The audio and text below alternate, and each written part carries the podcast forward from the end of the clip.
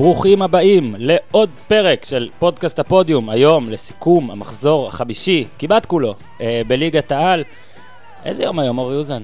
היום? שלישי, נכון? וואי, כן, המשחק המרכזי היה בראשון, ב... יום- היום שני, המשחק יום המרכזי שני. היה בראשון, תראה, אני מתבלבל אפילו בניסיון שלי לעשות לא, דווקא. החגים, תדע לך, החגים תמיד מבלבלים את הימים. לא. שמע, קודם כל, מה שהיה, אתה יודע, עם החמישי, שישי, ואז פתאום שבת שיצא, אה, זה היה ממש ממש מסובך. אבל הנה, אנחנו כאן, אה, אולי עם בריכה, אולי אם לא. בכיפור נעשה חשבון נפש, ונחשוב האם הייתה פה בריכה או האם לא. אה, אתה, אתה, אתה מכיר אותי, כשאני מביא אותך ומשקיע תקציבי ענק בזה, אני חייב להחזיר עם פרסומת. אז פרסומת הפעם מאוד קצרה, כי בחמש, היום, אם אתם מספיקים לשמוע את הפודקאסט הזה היום, תבואו לקניון חולון, אה, גולדה מאיר 7, יש חניה חינם, עזריאלי, קניון עזריאלי בחולון קוראים לו, אל תבואו לעזריאלי בתל אביב, כי לא יהיה שם כלום. יש בעיה חניה גם. שם, וקשה לאחדות, ולא יהיה כלום.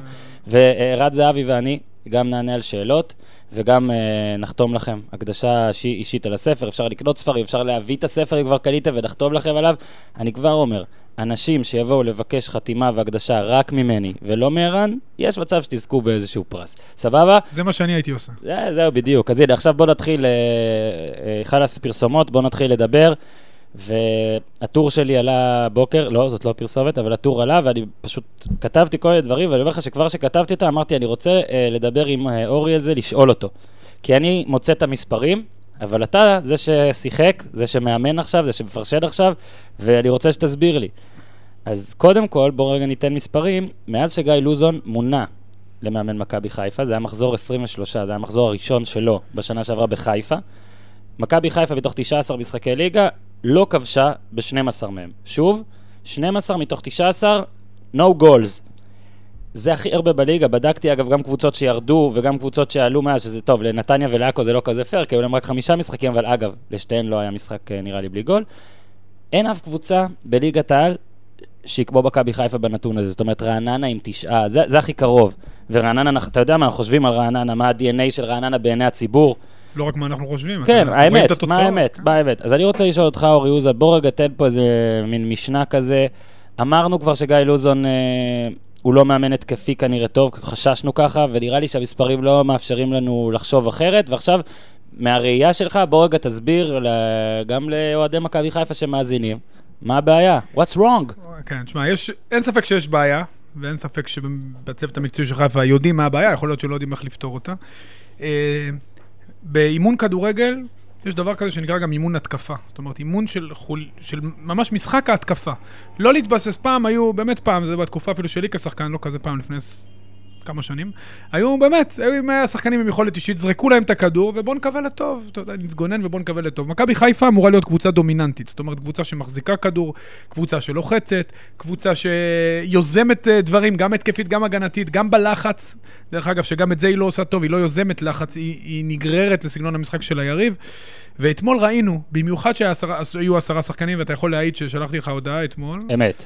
אה, שהיו עשרה שחקנים, היה ברור שזה נג... לא טוב למכבי חיפה. כי- שזה מדהים. ש... לא. בדיוק, זה אבסורד, אבל... זה יכול לקרות, אבל מדהים שזה, בשנייה הראשונה שזה קורה, אתה ולא רק אתה, היה עוד בן אדם ששלח לי שמכבי חיפה לא מנצחת את זה, וזה כל כך נחרץ להגיד, מילא, אתה יודע, מילא להגיד אולי לא, או יהיה קשה ל... כאילו היה לך ברור. היה לי ברור. לך, זה היה ברור שהם לא מנצחים, שזה כמו, מדהים. כמו שזה שהיה לי. ברור שברגע שעמרי בן ארוש קיבל את הצהוב הראשון, הוא יקבל את הצהוב השני, זה רק עניין של אה, מתי. אבל באמת, מכבי חיפה, ברגע שהיא היא באה למשחק עם, אה, אתה יודע, עם שיטה מסוימת, היא רצתה להתגונן, בדומה למה שהיא עשתה מול באר שבע, לצאת למתפרצות, לעקוץ, מה שרוקאביצה כמעט עשה לטל בן חיים, ולצאת כן. ולנסות לה- להבקיע שער. אה, מכבי הייתה סופר דומיננטית, אה, מוכנה והכל טוב ויפה, אבל ברגע שהיו עשרה שחקנים, מכבי חיפה הייתה צריכה לקחת את השליטה לידיה, והיא פשוט לא מאומנת לעשות את זה, לא בהנעת הכדור מהשוער, מהמם. וראינו, היה, היו כמה תמונות פשוט מדהימות אתמול. בעשרה שחקנים, מכבי תל אביב במחצית השנייה לחצה גבוה את מכבי חיפה. שתבינו, לחץ, צריך לעשות, מה, מה עושים בלחץ? מרכזים כמות גדולה של שחקנים כשמוותרים על שחקנים אחרים של היריב, ליד הכדור. ואם יש לך חיסרון שלך שחקן, בעצם אתה מוותר על עוד שחקן שאתה יודע, לא קיים. זאת אומרת שמכבי חיפה, בקלות, מכבי תל אביב בקלות ביטלה את המשחק הנעת כדור של מכבי חיפה, למרות שהיא הייתה עם פחות שחקן, זה דבר שהוא, אה, אולי אם הייתה הפועל עכו מנגד, היית אומר בסדר, אבל זה מכבי חיפה. עכשיו, מכבי חיפה לא מאומנת התקפית, המצבים שהגיע אליהם רובם היו מקריים, גיא לוזון גם אמר את זה בעצמו, זה לא שהוא, אתה יודע, מסתיר משהו, אה, לא שאני גם ממציא משהו, לא מאומנת התקפית, מתבססת אך ורק על יכולת אישית, אין חילופי מקום, אין דאבל פאסים באגף, אין שילובים בין מגן כנף לקשר. אה, החלוץ מנוטרל לחלוטין, זה לא אשמתו של עומר דמארי שהוא לא נגע בכדור, הוא, הוא לא חלק ממשחק ההתקפה. משחק ההתקפה שמתבסס אך ורק על טעויות של היריב, מבטל למעשה את החלוץ. כך שמכבי חיפה זו הסיבה שהיא לא נראית טוב, וזו הסיבה שכמו שאתה אומר, לא רק אני, ידענו שהאדום הוא למעשה במרכאות לא משרת אותה. הקטע שאנחנו מדברים על האפס הזה, אתה היית, למזלי, אתה כאן, אה, אני לא טועה, בכל פרק של, של מחזור ליגה סיכמת איתי, נכון? זה אתה. כולם, כן. אני חושב שאפילו את כולם, כולם? עשית איתי השנה, אני חושב, אה, עכברנו יבדקו, כן. זה סתם, קל לבדוק. ודיברנו לפחות פעמיים על עניין האפס במכבי חיפה, על אפס כיבושים, בעונה שעברה זה היה הפסדים על האפס, נכון. ולדעתי האפס הזה הוא באמת משמעותי, כי זה לא חוכמה כשאתה פורץ את, ה, את הבונקר של רעננה, אז להוסיף עוד שלושה כיבושים, אוקיי? וזה גם פחות חוכמה, כמו שאמרנו, שבאר שבע לחצה, מכבי חיפה עקצה, ואז הורחק לבאר שבע שחקן. באר שבע באמת הייתה טובה יותר בדקות שהורחק לשחקן, ופשוט בסוף, אם אתה זוכר, ורמוט דמארי כן, נתנו נכון. גול שכבר באמת אה, שלחו את כולם למעלה. וחמש דקות קודם תחזור, וואקמה יכל בקלות לגמור את השתיים. פגע בגב של ברדה, הכדור פגע בגב של ברדה, ואגב, כנראה שתשע פעמים מתוך עשר, או שבע פעמים מתוך עשר זה נכנס, ואז נכון. אנחנו מדברים היום בשתיים שתיים, אז בעצם מכבי חיפה ניצחה את... לא, אבל העניין הוא הדומיננטיות. גם בעשרה שחקנים, באר שבע החזיקה יותר בכדור, הייתה דומיננטית. אפילו יותר טובה. בדיוק. וזה היה בסמי עופר, כי מה שקורה למכבי חיפה ברגע שמורחק שחקן, הפריגמת משחק שלה לא משתנה, היא נשארת עם אותם קווים. אם יש פריגמת משחק. יש, יש פריגמת משחק, אבל היא, היא ניזונה אך ורק מהיריב. זאת אומרת, חיפה גם בלחץ, או, דרך מעולה. אגב, גם בלחץ, מעולה. גם כשקבוצה לוחצת, היא יוזמת לחץ במקומות מסוימים. מה הכוונה? מוותרת על שחקן, אומרת שהבלם הימני ייקח את הכדור לצורך העניין. נוביל את הקבוצה היריבה ימינה, ניתן לקשר הזה לנהל את המשחק ולא לקשר ההוא, נוביל אותם לאגף הפחות טוב שלהם או לאגף היותר טוב שלנו. גם בלחץ יש ניואנסים. דרך אגב, מי שעשתה את זה בצורה נהדרת זה דורטמונד בזמנו עם uh, קלופ וגם עם בעונה כן. הראשונה של טוחל. Uh, דרך אגב, אייק של פיטר בוס והיום בוטמון של פיטר בוס, שהיא עושה לחץ מאוד מאוד... Uh, הלחץ שלה גורם ליריב לשחק למקומות שלא נוחים לו, וזה מה שיפה. אז גם בלחץ, אתה יכול להשפיע על סגנון המשחק של היריב, וגם את זה חיפה לא עושה, היא כאילו מחכה ממש שהיריב יעשה טעות, כמו שטל בן חיים כמעט עשה אתמול, ואז מזה היא מנסה להיות ניזונה, וזה לא קורה תמיד. עכשיו, אה, בטור שלי גם התרכזתי בעניין, שזה באמת בא לי כאילו כמו מתנה. במסיבת עיתונאים, אני, אתה יודע, אני הולך למסיבות עיתונאים אה, בארץ, הן מאוד גרועות. אוקיי, זה מאמנים שלרוב משעממים מדי, ולא מוצאים, נגיד מכבי חיפה עכשיו במין איזה חרם על, אה, על עיתונאים, גם עוד איזה הזיה, באמת, כאילו, באמת, המועדון הזה צריך להתבייש בקטע הזה, כאילו, אני לא עשיתי להם שום דבר רע ואני נהנה שאני לא יודע על מה. לא מוציאים שחקנים לעיתונאים, אחלה, סבבה. וגיא לוזון, הייתי דווקא בטוח שתהיה מין איזה גניבת דעת אתמול. גיא לוזון עשה הפוך על הפוך. הוא בא ואמר הכל הערה, הכל הערה. לזכותו תמיד אמיתי. לא, לא, זה נכון, אבל, אבל הוא כן נתן לי משהו. מה זאת אומרת, לדעתי הוא נתן לכולם. אה, הוא מעצמו אה, הסביר שהיה חסר לו playmaker על הספסל. והוא תרץ את זה בקטע שדקל קינן, יום לפני, היה לו איזה מיחושים או איזה פציעה, היה צריך לעבור... סכנה שהוא לא יכול לסיים סכנה שאולי לא יוכל לא, לסיים או כן. להתחיל. אה, אז הוא רצה להזמין עוד בלם, את שי בן דוד. כי רמי גרשון, רמי גרשון לא כן על הסרט. עכשיו, רמי גרשון לא יכול לשחק יותר ממחצית. עכשיו, גיא לוזון פה, ואגב, רגע, עוד, עוד זה... משהו צריך להגיד? רז מאיר היה על הספסל כמגן מחליף. כמגן מחליף. ימין ושמאל. בדיוק, וגיא לוזון בעצם אמר שבגלל שדקל היה בספק, הוא רצה לעבות את ההגנה שלו על הספסל. אז רגע, אני יכול להגיד על זה משהו? אתה, קודם כל, אומרים... אתה, אתה צריך. כן. קודם כל, בדרך כלל, במצב סטנדרטי, מלבישים, בגלל שיש 18 על הספסל זה שוער, אז זה בעצם 11 ועוד שוער 12, מלבישים שני שחקני הגנה. שני שחקני קישור ושני שחקני התקפה. Mm-hmm. בדרך כלל יש יתרון גם לשחקנים שהם ורסטיליים. מה הכוונה? שחקן שיכול לשחק מגן ובלם, מגן בשני צדדים, קשר בשני תפקידים, אה, כנף וחלוץ וכו', יש להם יתרון, כי אז המאמן יכול להשתמש בהם לפי הצרכים שלו. כן. אה, מה שכן לגבי מכבי חיפה, יש לה דווקא, היה לה דווקא במגרש מגן שמאלי שיכול לתופקד גם כבלם, אם וכאשר יקרה משהו, ואז יכלו להכניס את המגן המחליף מהספסל. זאת אומרת שלא היה צורך להלביש באמת שני בלמים ומגן על הספסל, כי היה לך שחקן במגרש תקשיב, שיכול לתפקד בשני תפקידים. אם ורמוט לא שחקן טוב בעיני לוזון, זכותו. נכון. אוקיי, יכול להיות, אה, אולי זה ככה. דרך אגב, ורמוט שהוא שיחק, הוא לא היה... אגב, ורמוט גם לא היה איזה סופרסטאר, וגם היה חשוב לי לכתוב את זה. זה לא שאני חושב שאם ורמוט על הספסל או בהרכב, מכבי חיפה נותנת אתמול ארבע חתיכות. זה לא האישו. האישו הוא גישה. האישו הוא מה בן אדם חושב, איך הגלגלי שיניים עובדים. ואתמול, הספסל של מכבי חיפה היה אוהד לויטה, שי בן דוד, רמי גרשון, קאיו, רז מאיר, נטע לביא וקלאוס. עכשיו סבבה. שלומי אזולאי, אילוץ. ושלומי אזולאי, אהבנו שנינו את איכשהו במכבי חיפה, בגלל שהוא נגד הכדורגל של לוזון, כאילו, הוא מאוד מאוד פרקטי, הוא מאוד מנסה, חושב הוא התקפי. עושה גם תנועות שונות. עושה גם בדיוק, וגם, כן, לא מפתיע, בדיוק. משנה את המשחק והכל. אז סבבה, שלומי אזולאי נפצע, אתה מכניס את נטע לביא, שאפשר לאהוב אותו, אבל הוא לא התקפי הייתה הוא ברירה. לא, נכון, גם נכון. לא הייתה ברירה. זה היה הקשר היחיד בספסל, אין לי בעיה. אני אומר, גיא לוזון בעצמו אמר שפליימקר היה חסר לו. עכשיו, אם אתה חושב שיש מצב שפליימקר יהיה חסר לך, אתה לא שם על הספסל שני בלמים מחליפים, שאחד מגבש שני בגלל שהוא... הוא הוא יכול לשחק רק מחצית. אם רמי גרשון יכול לשחק רק מחצית, ואתה דואג לדקל קנן, שים את שי בן דוד, וזהו. גם שניהם סמלים, שזה גם, הם יכולים לשחק מגן שמאלי, ועוד פעם אני חוזר, עמרי בן ארוש על המגרש. אה, לפחות עד שהוא מורחק. כן. אבל הוא מגן שמאלי. בסדר, הוא 60 אחוז לא מורחק. אבל- כן. אבל הוא מגן שמאלי שיכול לשחק בלם, זאת אומרת, במקרה הקטסטרופה שדקה לא יכלה לשחק ואתה מלביש רק בלם אחד, ובוא נאמר שזה קורה בהתחלה, החלטת להלביש את רמי גרשון. בגלל שחשבת. שאולי תוביל ותעבור לשלושה בלמים או whatever, אז יכלת להלביש בעצם שני שחקנים, מגן שמאלי, ששי בן דוד יכול לתפקד כמגן בלם, ורמי גרשון לא היית צריך את רז, רז מאיר, כי עמרי יכול לשחק בלם, או כן להלביש את רז מאיר, כי הוא יכול לשחק מגן ימני. שוב, היה, היו אפשרויות. הציטוט המדויק על ורמוט, הוא היה אמור להיות ב-18, זה לא, ללא סיפורים, הסיבה שהוא לא היה בסגל היא כי דקל הרגיש את השריר והייתי צריך לשים ארבעה שחקני הגנה על הספסל במקום שלושה, זו הסיבה היחידה. ואז נחמני מישראל היום שאל שאלה מאוד במקום, כמו שאתה שאלת עכשיו. אולי במקום רז מאיר, והוא שאל את זה מאוד מנומס, לא תקיף, כאילו אחלה, באמת, וראיתי ראיתי על נחמני שהוא קצת כזה לא נעים לו, כי זו תשובה הגיונית, כאילו אולי... ולוזון אומר, במקום, לא במקום, היום בגלל האילוצים הפסדתי שחקן. קודם עכשיו, כל, לוזון לא, הפסיד שחקן לא בגלל אילוצים, הוא הפסיד שחקן בגלל עצמו. החלטה. החלטה שלו, אתה יכול לקבל אותה, אתה יכול לעמוד מאחוריה, החלטה. אבל לדעתי, שוב, זה גישה. כשאתה מסתכל על 12 משחקים, עכשיו, זה לא 12 משחקים בהפועל רעננה, זה לא אפילו 12 משחקים בקריית שמונה של האליפות. זאת מכבי חיפה, ואני לא אומר את זה בסיסמאות, זה לא סתם הכסף, זה הכסף שהביא את השחקנים האלה. בטור יום לפני, את הרצף מול מכבי תל אביב. כן, שעלה לשבעה אגב, שבעה משחקים מול מכבי תל אביב, גיא לוזון ממדי, הקבוצות של גיא לוזון נגד מכבי תל אביב בישראל, שבעה משחקים רצוף בלי כיבוש, אז הנה, אז אתמול, כשטל בן חיים הורחק, כבר הייתי מוכן עם הציוץ, כי, שמע, הייתי בטוח שלפחות גול יהיה. אוקיי, גם אם יהיה איזה אחת-אחת, גם איזה... אה, אני חושב, רגע, תקן אותי אם אני פה טועה, כמה מצבים חיפה הגיעה שניים, ב... ב- מבעיטות מרחוק, סולליך לא, אני אומר רק וקאיו. בעשרה שחקנים. דיברתי על זה, סולליך וקאיו. שניהם היו בעשרה שחקנים. שניהם היו בעשרה שחקנים, ורוקאביצה במחצית הראשונה שבעט לרגליים של רייקוביץ', אה, גם במשחק זאת מעבר. אני זוכר, בדיוק. אז- שלושה מצבים, שניים מהם מחוץ ל-16. אז זה, העניין, ואתה יודע, סתם רציתי לבדוק, העונה האחרונה של גיא לוזון בישראל, אתה זוכר, בבני יהודה, כן. שגם נחשבה לטובה, וגיא לוזון יצא מישראל, קיבל את הנבחרת לדעתי, כאילו בגל, בגללה. ובגלל, אה, לא יודע, אולי גם קשר משפחתי, אבל זה לא, לא, לא, קשור. לא, זה גם לא קשור, אבל אה, 12 משחקים בלי כיבוש גם שם.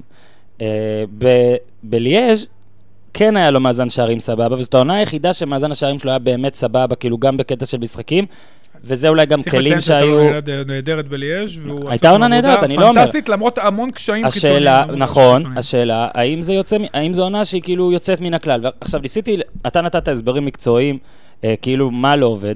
השאלה, ושנינו שואלים, האם משהו יכול להשתנות? זאת אומרת, האם מאמן, שכאילו, שוב, לפי סטטיסטיקה, לא מאמן התקפה טוב, לא מאמן התקפה יעיל, יכול לשנות. אם זה, אני כזה הצעתי כזה בחצי משפט, אולי לצרף איזה יועץ, יוע- כמו שיש אה, בקלריאן, אה, עוד מעט נדבר עליו, אז כן. איזה מין מאמן שטוב בהתקפה, איזה- אפילו מאמן צעיר, אתה יודע, כמו שעושים לפ- לפעמים ב-NBA, בפוטבול, מצרפים איזה נכון. מוח התקפי כאילו למה שאתה צריך. ראינו אגב קבוצות ששינו את העונה שלהם בפוטבול שמע, וב-NBA. בכדורגל, בכדורגל לא נהוג, זה לא כמו פוטבול, מאמן הגנה, מאמן התקפה, מאמן ברור, special אבל team, ב- מאמן למעלה, מאמן למטה. נכון, מאמן- אבל, אבל, ועדיין, אבל, תחום התמחות. הגדולה, בדיוק. בואו נדבר על נתניה בהמשך, אבל ההרמוניה בין שני המאמנים בנתניה, ואני יודע גם אה, באופן אישי שהם משלימים אחד את השני בתפיסה. כן, ברדה אחד התקפי יודע, אחד יותר. יותר התקפי, ואחד יודע יותר להציב, כן, אתה יודע, אחד היה עם רוני לוי הרבה שנים, והשני כן. הגיע ממקום אחר, אה, היה ברור. עם אה, כפר סבא. ברור. ברור. אז אני עוד פעם אומר, לפעמים הניהול של הצוות והעובדה שהצוות מזין ומפרה אחד את השני, כי אחד חזק ב-X והשני חזק ב-Y, הוא גם דבר טוב. אני לא יודע, שוב, כמובן שאם יבוא מישהו שיודע תקשיב. לאמן התקפה, לאמן התקפה זה אומנות. גוארדיולה הוכיח את זה פעם אחר פעם. אוקיי. תראו, אני מוח, ממליץ בחום. אפילו שיביא איזה מוח אני צעיר. ש- שייתן לו רעיונות, שיפתח לו את הראש. אה, כן, מוח, מוח אגב, התקפי. מישהו בן 30 תקשיב, גם זה יכול להיות, אני שמאמן בנוער, זה לא אני משנה. ממליץ בחום, זה לא משנה הגיל, זה משנה לנהל, המוח. לוזון צריך לנהל את הצוות המקצועי. של הקבוצה, זה לא פוסל, אה, ראינו את קרויף אגב, שלא, כאילו, או לא מתבייש או קצת אני, אני עליו, זה רוצה לא להגיד משהו משנה. על אימון התקפה. אני ממליץ בחום ביוטיוב, יש קטע של טירי הנרי. שהוא מסביר איך גוורדיולה, טירי הנרי כבר מחזיק גביע העולם והכל, איך גוורדיולה, באחד המשחקים הוציא אותו במחצית, כי הוא מבחינה התקפית לא, את ה- הוא יצא מפריגמת המשחק שלו. הוא מס... זה פשוט קטע נהדר, הוא גם אני מסביר על קטע אנחנו נה- נשתף אותו גם. בדיוק. נשתף אותו גם אחרי אני שנפרסם ממליץ זה. בחום. זה מראה, מאמן, הוא לא רק צריך לשלוט בקבוצה ההגנתית, איך עומדים ואיך מסודרים, ואיך זה, גם לדעת לאמן הגנה, דרך אגב, זו תכונה, זה משהו שמאמן צריך. הוא צריך לדעת איך לאמן התקפית, מתי השחקנים מרווחים, איפה הם עומדים שמניעים את הכדור, איך, לאן הם נכנסים, ואם הם נכנסים לאזורים, מי, מי משלים אותם? כי הרי צריכים להיות כל הזמן, צריך להיות... השאלה אם הוא יכול לעשות את זה השחקנים. לבד. השאלה אם הוא יכול לעשות את זה לבד, אם הוא יכול להסתכל... אם לא, אם לא חיפה תהיה בבעיה. שני דברים כן על גיא לוזון. אה, הבן אדם כן מתעניין, כן מנסה ללמוד, כן זה, יש ודבר לו הרבה תשוקה גם. וזהו, ודבר ש... ולדעתי גם עוד משהו לגבי אליי לפני, אני ידעתי, אתה לא תגיד אותו? לדעתי עדיין הוא, יש לו את השחקנים. אני לא חושב שהוא איבד את השחקנים, אוקיי. וזה לא פחות חשוב. קודם כל, קודם כל, אני לא חושב שהוא גם איבד את הס... אולי איבד ורמוט קצת, דמרי קצת, אבל לא, עזוב. הוא יודע לעבוד עם שחקנים. הוא יודע, בגלל זה אני אומר, אני לא. אני לא עורף את ראשו, למרות אגב שהוא אמר לפני כמה שבועות או חודשים, שאם במחזור ארבע של העונה הבאה לא נהיה. טובים, אני זה, אבל אני כן אומר שהוא הוא גם יודע ללמוד, והוא גם כן מאזין לתוכניות כדור, כאילו לתוכניות על כדורגל, שומע דיבורי כדורגל, זאת אומרת, זה לא זר לו. אבל שמע, המספרים האלה באמת מדברים בעד עצמם. זה, זה לא מקרי שאתה ב-12 משחקים לא כובש, כאילו עם מכבי חיפה, שגם אגב בשנה שעברה, שהשנה פחות, עוד שנה פחות טובה ברצף של 6, עדיין הסגל שלה היה כזה, יש מה לעבוד איתו, כאילו, כן ראינו את מולנשטיין גם uh, מדי פעם. נדבר על הסגל של חיפה. אתה ציינת שאף קבוצה, זאת אומרת, יש קבוצות פחות טובות מחיפה שכן כן, מבקיעות שערים. נכון? זאת אומרת שזה אומר דרשני. עוד פעם, אה, אני חושב שעכשיו כולם יודעים את הבעיה, אני חושב שגם ידעו את הבעיה קודם.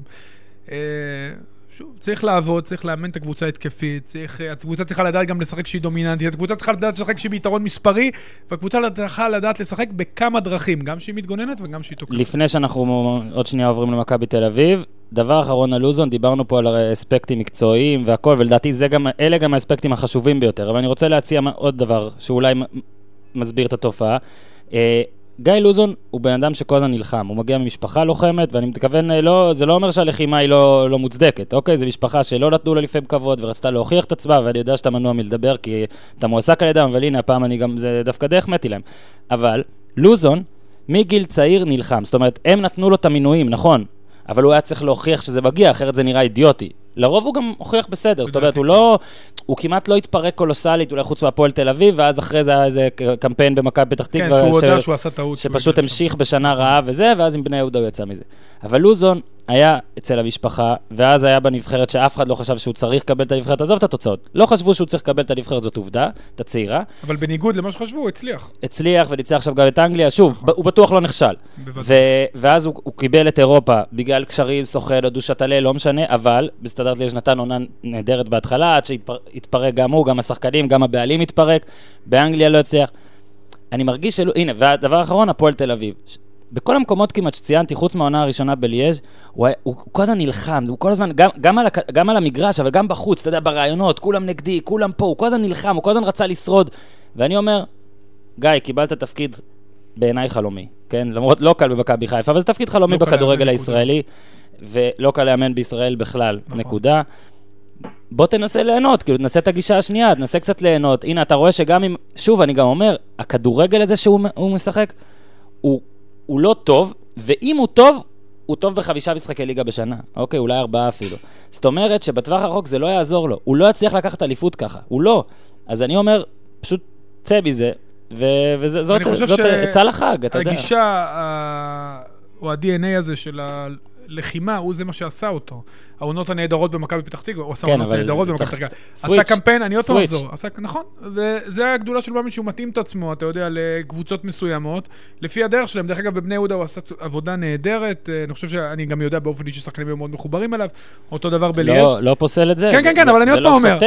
נכון, אבל לפעמים, אתה יודע, תוך כדי קריירה, כמו שחקן שלפעמים עושה התאמות, שהוא יותר מבוגר ורץ יותר לאט, אז הוא יורד במדרגה בתפקיד, אז גם מאמן צריך לעשות התאמות לקבוצות שהוא נמצא בהן. בדיוק. אני חושב שמבחינת אינטליגנציה, מבחינת סקרנות ומבחינת רצון. ומבחינת למידה, יש, יש לו את לו, זה. נכון. הוא באחד המאמנים הכי טובים שיש לנו.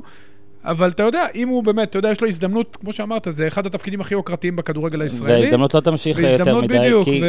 ואני מקווה מאוד בשבילו, ובשביל מכבי חיפה שהיא חשובה לכדורגל שלנו, שאתה יודע, כבר בשבת ודברים, לא, עזוב את שבת, יש להם פגרת נבחרת, שאחרי הפגרת נבחרת יש מספיק זמן לעבוד ולהכניס אנשים גם, לעניינים. אמרתי גם לפני המשחק. אני לא חוזר בי, אמרתי גם לפני המשחק, את לוזו לא צריך לשפוט, את מכבי חיפה, סליחה, לא צריך לשפוט לפי תוצאה במכבי תל אביב.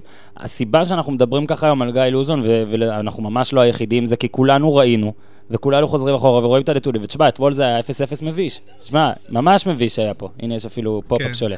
ונעבור במעבר חד למכבי תל אביב, שאם מכבי חיפה עשתה 0-0 מביש וזה הזוי לנו, אז מכבי תל אביב עשתה 0-0 כאילו מעודד, וזה גם כאילו, ככותרת זה מוזר, כי מכבי תל אביב בחיים לא צריכה להיות מעודד מ-0-0, אבל זה כן היה 0-0 מעודד, גם ביכולת, גם בגלל עשרה שחקנים והכל. אה, בוא רגע נתחיל שנייה, נזיז את זה הצידה.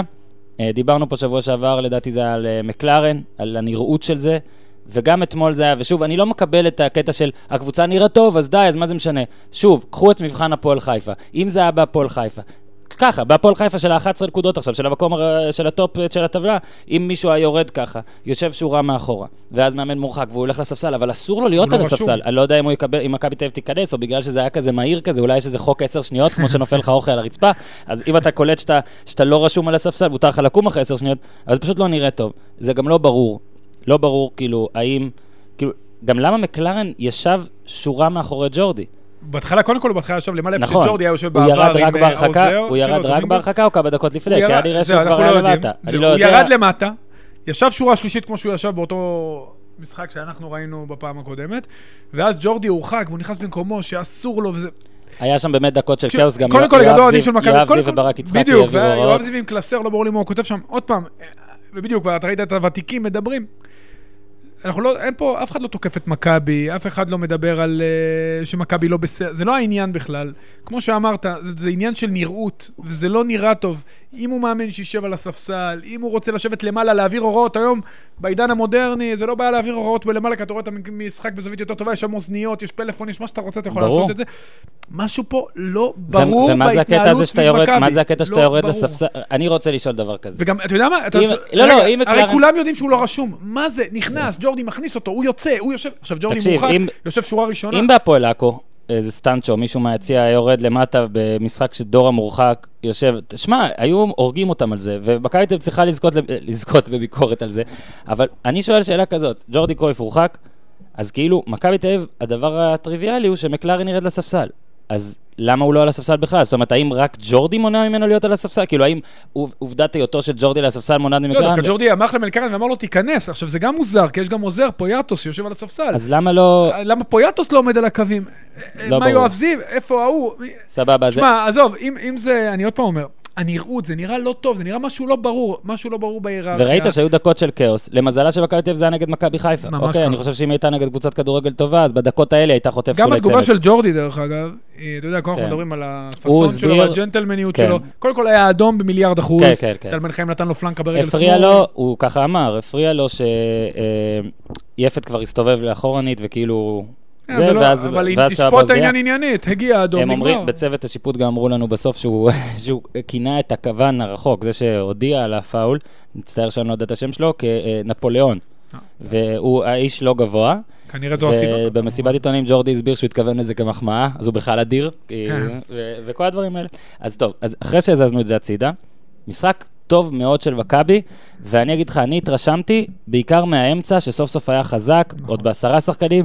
אה, שוב, כנראה זה גם תודות למכבי חיפה הנרפסת, אבל פתאום ייני, אה, אה, סדרן תנועה, אחלה, כדור זה- לפה, כדור לפה, כדור אחד, לפה. זה חוסה רודריגז. כן, אז זהו, ו- נראה, אז הנה, יופי, זה נראה טוב. סבבה. זה נראה טוב, נכון, בסוף, שהוא היה קצת עייף, אז הוא גם איבד כדורים, כי הוא- כי הוא אחד, רואים שהוא ספרדי קודם כל. הוא מנסה 150 אחוז של מסירה, אתה מבין? לעשות מסירה הכי הכי הכי הכי הכי הכי הכי טובה, ולפעמים זה אבל מתפקשש הקצב, לו. שימו לב לקצב של הפס שלו, לטכניקה בפס, איך הוא מטפל בכדור. הוא כן. גם לוקח סיכונים במסירות, כי הוא סומך על. השחקנים, כן. הוא- אז זה- אז זה לפעמים בעיה, אבל אבל אני עדיין, עדיין, הוא אני אוהב את זה, אני אוהב אני את זה. גם אוהב את זה, הוא מנווט יפה את המשחק, כן, הוא שולט בקצב, כזה. הוא מאוד בטוח עם הכדור, השילוב שלו עם בטוקיו נראה טוב, אה, סושיץ כרגע נראה בחוץ, אבל השילוב שלו כן. עם בטוקיו נראה טוב. מה שכן חסר בקישור של אה, מכבי זה הצטרפות מקו שני, כי גם רודריגז שחקן רגל אה, בטוקיו בועט מרחוק, אבל הוא לא שחקן של מספרים, ככה לפחות זה נראה עד עכשיו. ייני כמובן, אה, בקושי מצטרף, מלבד מצבים נייחים. אחרי ההרחקה הם עברו ל-4-4-1 עם בטוקיו ורודריגז. הוא שיחק ככה גם עם, אה, ב-5-4-1 עם שניהם ביחד. כן. והם שלטו נהדר בכדור, המון חילופי מקום, הרבה שקט נפשי. אפרופו קבוצה מאומנת התקפית, מכבי הייתה מאומנת התקפית. לראיה, הבעיטה לקורה של עטר זה היה מהלך התקפי מדהים, מבריק, עם מדהים. חילופי מקום במקום בין החלוץ לכנף הנגדי, והכנף הנגדי מוריד. משאיר. וקיארטנסון פותח רגליים. זה מהלך, כן. זה שאגב, מהלך. קיארטנסון פותח רגליים, זה נהדר. אלירן עטר היה עושה את זה בעונה הראשונה עם אוסקר, את אה, מהלכי הפתיחות רגליים. ואגב, אם- אגב, אפרופו קיארטנסון, ג'ורדי לדעתי, שוב, שגה שהוא הוציא אותו, כי אם אתה רוצה היה צריך שער, להוציא את עטר. לא יודע את מי היה צריך להוציא, אבל בלקמן, דרך אגב, שחקן מצוין. נכון. אני מבין את השיקול של ג'ורדי, רצה להכניס יותר מהירות, יותר עוצמה, וראינו את בלקמן שהוא נכנס, אבל ג'ורדי- קיארטנסון זה שחקן של שערים. נכון. אני חושב שכמו שלא. כמו שלא מחליפים את זהבי אף פעם, גם את קיארטנסון. אני חושב ש- אני חושב שקיארטנסון הוא לא ראוי להחלפה אף פעם, זה מה שאני חושב. כן, עכשיו. אה, שוב, עכשיו, גם ג'ורדי יש לו את הקטעים האלה, כמו כשבניון היה נגד... ג'ורדי אוהב לתת לאקס-ים לשחק, כאילו הוא מחפש את הסיפור, ככה זה נראה לפחות, שזה, אגב, יכול להיות אחלה. נכון, אולי הוא. מחפש בהם את ה drive הזה ותקשיב, אלירן נותנת עטר, להם. שני מצבים שעם כל הרומנטיקה והכל, היו צריכים להיות ברשת. כן, המצב אה, השני- אבל הראשון, הראשון תקשיב, אחוז. הראשון זה מ- בערך מנקודת הפנדל, לא יודע, עם כן. זמן לחשוב אפילו והכל, ובאמת חבל בעט אה, לכיוון הנכון, עבור מכבי תל. אביב, ועבור עטר זה יכול להיות אבל דרך אגב. במצב השני דיברו שם שהוא היה צריך לסובב לרחוק, אם הוא היה מסובב לרחוק, כדור היה פוגע במבוקה, הכדור. הוא ניסה סנוקר, חלש כן. כזה, כאילו... הכדור עבר בין הרגליים של מבוקה, היה שם קצת כן. מזל, אבל אני חושב שמכבי תל אביב צריכה להיות גם מעודדת מהיכולת של אלירן עטר אתמול, וגם מהמחויבות ההגנתית שלו בעשרה שחקנים, הוא כל הזמן חזר לקו ארבע. עכשיו, ההבדל שמשחקים עשרה, ובניגוד ל-4-1-4-1 של ההתחלה, שהכנפיים צריכות לחזור יותר אחורה כדי להמשיך עם המגנים, והוא גם שיחק אה, אה, הרבה פעמים בצד של מבוקה, כן. שעוד יותר צריך לחזור אחורה, ועוד יותר צריך לסגור קווי מסירה, והוא עשה את זה בצורה יפה. עכשיו, עוד, עוד מהדברים שאני לא יודע אם לייחס לרופסות של מכבי חיפה, ובמקרה הזה בן ארוש, אבל אצילי היה אחלה, לדעתי המשחק הכי טוב של אצילי במכבי, למרות מסכים. שהפעם לא היה טיל מ-30 בעיקר מטר. המחצית הראשונה. המחצית הראשונה, היה מאוד נייד, התעלל בבן ארוש, לא התעלל אפילו, כי רוב הזמן לא שמרו עליו, הייתה התקפה אחת שמכבי חיפה לא ירדה להגנה בזמן, ואצילי היה לבד למטה, ומכבי תל אביב התמהמהה קצת, רודריגז לדעתי טיפה התמהמה פעם, ואתה רואה כאילו את אה, אצילי וריב ידיים איזה 15 שניות, ועדיין אף אחד ממכבי חיפה, כאילו כולל בן ארוש לא בא אליו, ואצילי קיבל את הכדור, פשוט דר, וזה קיבל את הגול, ואני... פשוט, אני מקווה בשבילו שיהיה לו אגף שמאל מולו כזה כל משחק, ואז הוא, ואז הוא ייראה ככה. כן עמדה שאנחנו שוב צריכים לבקר את מכבי תל אביב בקטע ההגנתי, אמנם, אתה יודע, אחרי ההרחקה באמת יפה, שמרו, שוב, מכבי חיפה... גם יני היה טוב בתור בלם. נכון, להגיד. י- ייני היה טוב בתור בלם. בוא נדבר על הבלם שהורחק, טל בן חיים, שתקשיב, כאילו המחצית הראשונה, וגם אני אמרתי את זה, היא הייתה עוקץ של גיא לוזון, זאת אומרת 45 דקות לא לעשות כלום ולסיים ביתרון מספרי, אבל זה היה עוקץ של טל בן חיים. נכון, כי זה היה באמת עכשיו, טל בן חיים נותן עונה ממש טובה, נכון. והוא הבלם הפייבוריט, הבלם הכי טוב. במכבי תל אביב. לא, גם הישראלי הטוב בליגה. אוקיי, אוקיי, אז סבבה. ועדיין אין שום תירוץ, זה לא המסירה של רודריגז שהייתה קשה מדי, לא, לא, זה, לא, לא. זה עיבוד זה היה- ואדום היה מיותר. של שאננות, כן, נטו. פשוט בלאקאאוט של. שנייה או נכון. משהו, ש... שזה אגב, ומול רוקאביצה שהוא הכי זריז והכי מהיר במכבי כן, חיפה, אתה כן, לא יכול אין גם מה. לשחק את המשחק הזה. ושוב, כל קבוצה בינונית פלוס הייתה מענישה את מכבי תל אביב על הטעות הזאת, כאילו, ודווקא טל בן חיים, זה אולי הבן אדם האחרון שצריך להיות מורחק, הם שיחקו עם, עם רביעייה של שפונגין דוד זאדה בצדדים, וייני ובאבן חדש באמצע, שהיה לא משחק מתואמים. באבן היה אחלה, נכון. אבל הם לא מתואמים. אני אהבתי גם את בבין עם הכדור, היה מאוד שקט, והוא היה כן, מאוד כן, כן, רגוע. פתאום אתה מוצא לפעמים בהתקפה כזה, ולא... כן, פלייסינג טוב, אני מאוד אהבתי, זה היה יפה. עשרה נגד 11, ואתה- והבלם שלך משתייל, והכל. גם רודריגז, זה מה שהיה יפה לראות אצל רודריגז, השקט הנפשי עם הכדור. תקשיב, זה דברים שמשרים גם הלאה. הוא היה שקט עם הכדור, המון הנעת הכדור שקטה. נכון, אז הוא איבד כמה כדורים, אתה תראה שזה לא יקרה בהמשך, שהוא ייכנס לקצב ויהיה יותר מתואם. ומחמאה לג'ורדי, לצד, כן, היו לו משחקים רעים השנה, בעיקר הרכבים רעים, אבל לפחות בגישה, ושוב, אני עדיין לא יודע מה השיטה שהוא הכי רוצה ללחס למכבי תל אביב הזאת, אבל הגישה שלו היא כן התקפית, הגישה שלו היא כן בוא לשחק. אתה רואה גם לא כשהרכבים שלו לפעמים... התקפית. לא יודע אם לא, התקפית. אבל היא לא, כן... אני אגיד לך, דווקא נראה... היא, אולי אטרקטיבית, אני אקרא לה, כי הוא כן נותן הרבה פעמים הרבה כלים, הוא שם הרבה כלים בהתקפה, ואתה רואה אותו גם לוחץ ומנסה. שוב, לפעמים ההרכבים, נגיד נגד ביתר, הוא ניסה, אבל כן. האמצע שלו היה כל כך חלש, שזה פריך, העניש אותו. בדיוק. זה דווקא הקטע. נראה שג'ורדי כן מצא את ההיררכיה הנכונה. קודם כל רואים שהוא הולך עם 4-1. רודריגז, כן, חייב לשחק. בדיוק, 4-1-4-1, אה, רודריגז ובטוקיו היו שני הקשרים המובילים שלו, ככה זה נראה עכשיו. כל עוד גולסה- אצילי- אצילי וקיארטנסון הם בנקרים כנראה, בלקמן ועטר לדעתי התחלקו בשאר הדקות. בדיוק ככה, רביעייה שכל בדיוק ככה. לא רביעייה, כי קיארטנסון ישחק שלישייה, שכל הזמן שניים ישחקו, כרגע מיכה בחוץ, אז זה יש לו זמן. מוריד לו טיפה. ואגב, יש פציעות כאילו טובות, זאת פציעה לא טובה, אבל זו פציעה שעוזר. אה, פחות כאב ראש. הפציעות עזרו לברק בכר. בשנתיים הראשונות בבאר שבע, בוזגלו, מליקסון, לסירוגין הזה הרוטציה, עזר לו. ו- וזה הכל. אבל אה, רגע, עוד דבר על כן. אה, מכבי, מכבי, ג'ורדי בעבר לא אהב מגנים שתומכים, שוב, לראיה שרן יני שהיה מגן, הוא אוהב מגנים סולידיים, קודם כל הוא אמר, מגן זה מגן, לא, אם כן. הוא היה טוב הוא היה בכנף, אבל יש לו את דוד שהוא מגן תוקף מאוד. אחלה. נכון, נכון, יש לו את דאסה, מה הוא עושה בחוכמה? הקשרים עכשיו לא מצטרפים. זאת אומרת, הוא תמיד ישאיר ארבעה-חמישה מאחור. אם בסדר. זה- בדיוק, אבל הוא מאזן, ש- אז- בדיוק. אז אני הוא מעדיף- מעדיף שהמגנים אני יצאו. מעדיף את ייני כקשר שלא מצטרף, מאשר מגן לא, שלא אבל אני אסביר לך מצטרף. גם למה הוא עושה שהמגנים יצאו, כי במקרה של אה, אה, מכבי, שני השחקני כנף עם רגל הפוכה. זאת אומרת שהנטייה הטבעית שלהם היא להיכנס למרכז, ואז הם פותחים את הקו למגנים שיוצאים קדימה. אם זה, ברגע זה יהיה דסה, זה יהיה עוד יותר בולט, כי הוא הרבה יותר התקפי משפונגין, ובוודאי בצד שמאל. אז מכבי, כן, כמו שאמרת, לא יודע אם היא סופר התקפית, אבל היא הרבה יותר מגוונת. אז אה, רק נסכם שבשבעה משחקים האחרונים של אה, גיא לוזון נגד מכבי תל אביב, אפס גולים, הפרש שערים 0-11, שלוש נקודות מ-21, והגול, המשחק האחרון שקבוצה של לוזון כבשה נגד מכבי תל אביב, אה, מיודענו דן רומן. כבש. למכבי תל אביב, יקיר הפודקאסט הוא נהיה. כן. ניצח-. בתוספת הזמן. כן, דן כן. רומן, בתוספת הזמן. מדהים. יאללה, בוא נעבור.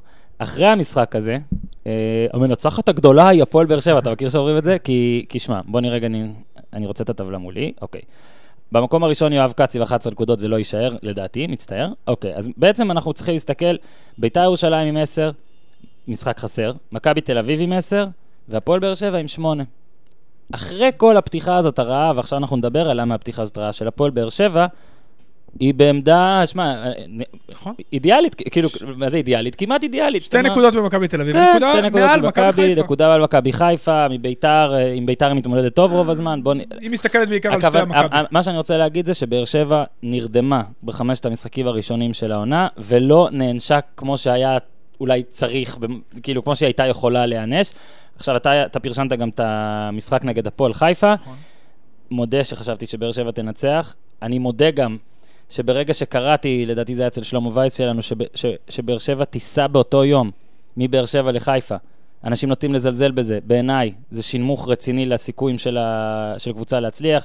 גם היו לי שיחות עם מכבי תל, אנשי מכבי תל אביב, אנשי הפועל תל אביב, בנסיעות לקריית שמונה. כשאין מלון לפניהם, תמיד אה, אתה רואה את זה, התוצאות כן. פחות טובות. בעיקר, דווקא, דווקא דרך כלל ההשפעה היא בדרך כלל בפתיחת משחק, והפתיחה הייתה נהדרת, שוב, אבל... אה, זה לא איזה טיסה של שבע זה לא שעות, זה תירוץ. משפיע. לא, לא, לא לא תירוץ. אבל אז אני אומר שאתה רואה את המשחק, וזו לא הייתה עקיצה של הפועל חיפה, למרות שזה היה גול בכדור חופשי. נכון. אם כבר, שמע, הפועל חיפה הייתה צריכה גם לסיים את זה בסוף. תשמע, היה שם נתון מדהים.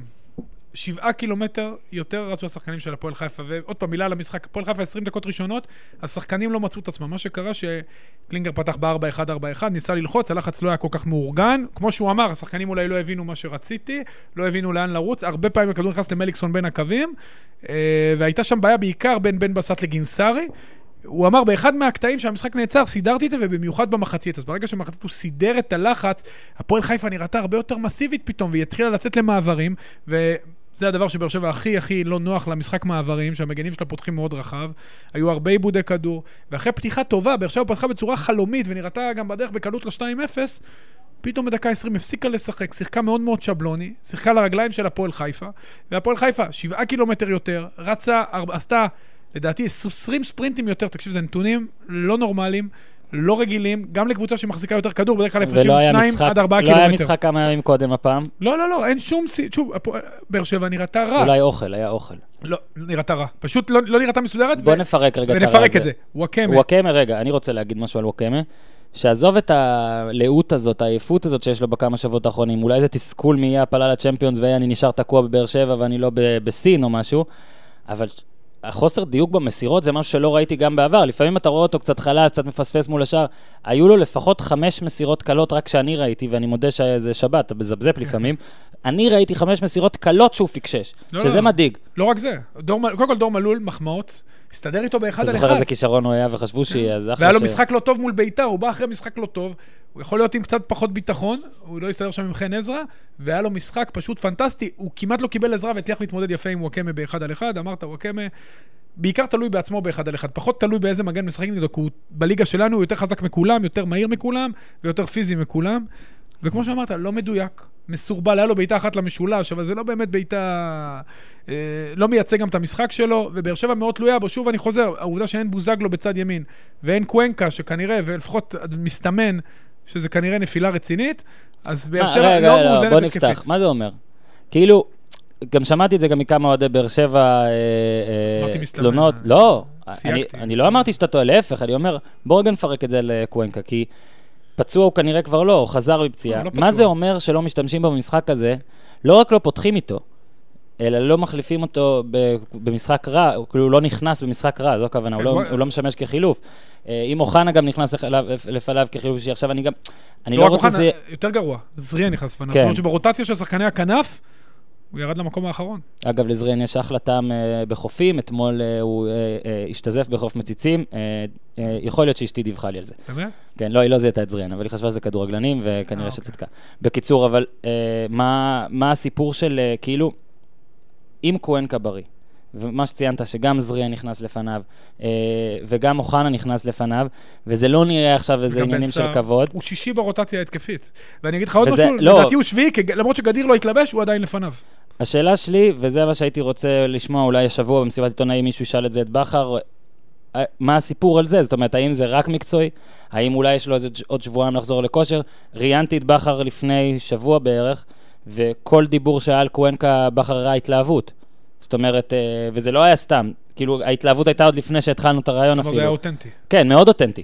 ככה שעכשיו אני תוהה, האם הוא פשוט אמר, המשחק רע, אני עדיין לא סומך עליו שהוא י- גם יעשה שינוי, כי לפעמים זרים, קשה להם... דיברנו על אצילי. בעיה. שנה שעברה, אה, קוונקה עשה היה לפניו. כן, היה לפניו. הוא הבקיע שני שערים, 25 משחקים, היה לפני אצילי. אה, הוא לא מבוגר מדי, הוא אחרי שנה ללא פציעות כמעט. תשמע, אני בטוח שאם בכר היה חושב שהוא יכול להועיל לו, והיה מקום להכניס שחקן כנף בצד ימין, או, אתה יודע מה, אפילו לתת לוואקמה לנוח, כי היה נראה שוואקמה בבלוק, אז אתה יודע, קוונקה נראה כאופציה הגיונית, הוא גם מתחמם דרך אגב מתחילת המחצית, ובסוף לא שותף. אז כנראה שאתה יודע, בני... כנראה בכר חושב שהוא לא מוכן.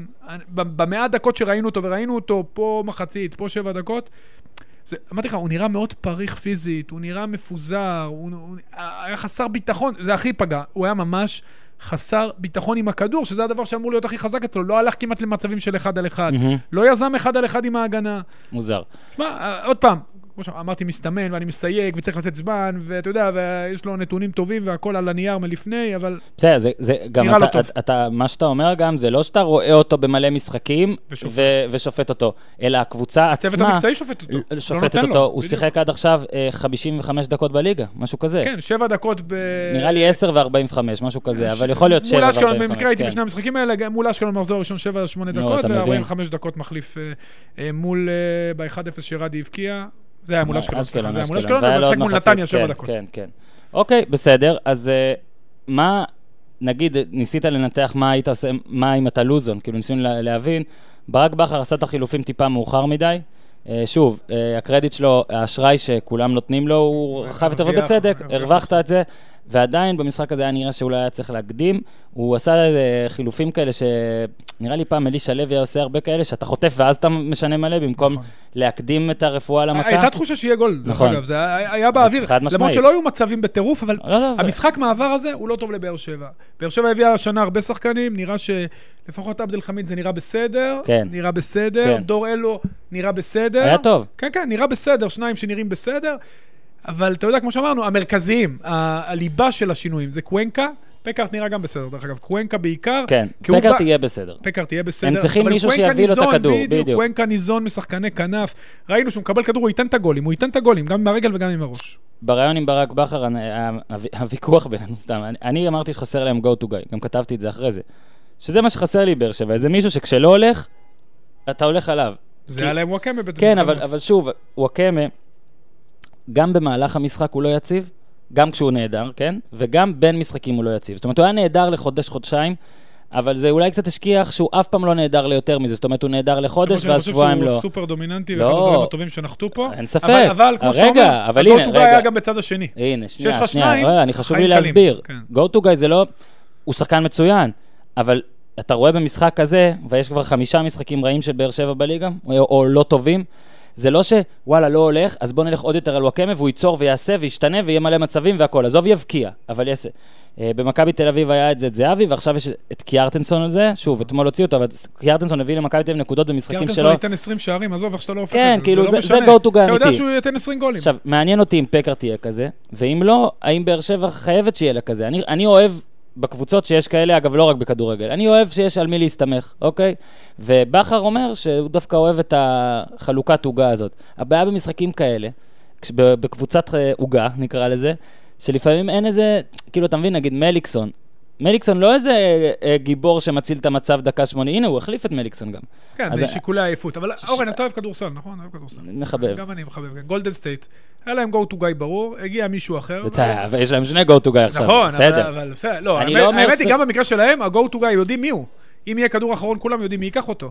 אז- אבל זהו, שאני לא- וואקמה לא לקח על עצמו. בדיוק, זה אבל- לא דורנט, זה לא קרי. נכון, אבל כל עוד יש... עכשיו זהו, בדיוק, דורנט וקרי, להבדיל מיליארד הבדלות, בסדר, לא זה היה. וואקמה ובוזגלו. צריך שניים, עוד פעם, אז שחקן... הנה, אז בוזגלו יותר מוואקמה לדעתי, בתחום זה הזה. בתחום הזה. בתחום של... כשצריך משהו, לנסות עליו. לא שבוזגלו הוא הקלאצ'ר האולטימטיבי? אבל... יש לו יתרון, המצבים הנייחים. נכון? לפעמים לא הולך, אתה צריך את השחקן הזה הפועל חיפה עשתה אחת-אחת בגלל זה. בגלל ממן שיש לה... פתאום יש לה בועט מרחוק, בועט מקרוב, אהבתי שיש ביניהם חלוקה. אני לא אוהב שוב, אני לא חושב ששוער אף פעם. חושב שכדור עובר מעל החומה, הוא זינק מאוד מאוחר. אחלה בן אדם גיא חיימוב, אחלה בן אדם דודו. גורש, שניהם לא צריכים להיות שוערים אה, מספר אחת בהפועל באר שבע לדעתי. כרגע אגב, וחיימוב שוער. טוב. אוקיי, נכון. בסדר. כרגע זה אבל. באר שבע... תשמע, אם אתה משווה אותם לרייקוביץ', נו, אני משווה. אה, אני אוקיי, משווה אותם גם לזובס, אני משווה אותם גם לשוער של הפועל חיפה. שברח לי שמו, כן. שהוא לפני אה, זובס בהיררכיה. אמרתי את זה בשידור איך כמה גילינו את פעמים. הליטאים האלה פתאום, אה? תשמע, קודם כל שטקוס, אין איזה לטבי להבין, או משהו. דווקא תביא של משהו. לטביה פחות טוב, אבל שטקוס, תשמע, אה, אנחנו אה, תהינו פה למה זובס הוא השוער השני שלי, תאר איך זה יכול להיות, כי זובס באמת שוער מצוין. שטקוס הוציא שני כדורים לרדי, תקשיב, הרס לו שני שערי עונה.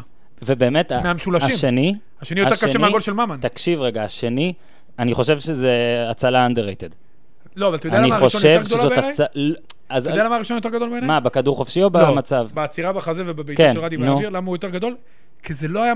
הבעיטה החופשית, אם תסתכלו על שטקוס, הוא גונב טיפה ימינה, הוא ציפה לכדור לקצר, כי הוא אמר, ממרחק כזה אי אפשר לבעוט לי לרחוק, אז אני אגנוב לקצר, ולכן הוא גם הגיע לכדור שהלך ממש למשולש. הכדור שהוא עצר בחזה היה כל כך מפתיע וכל כך מהיר, ועלה וירד.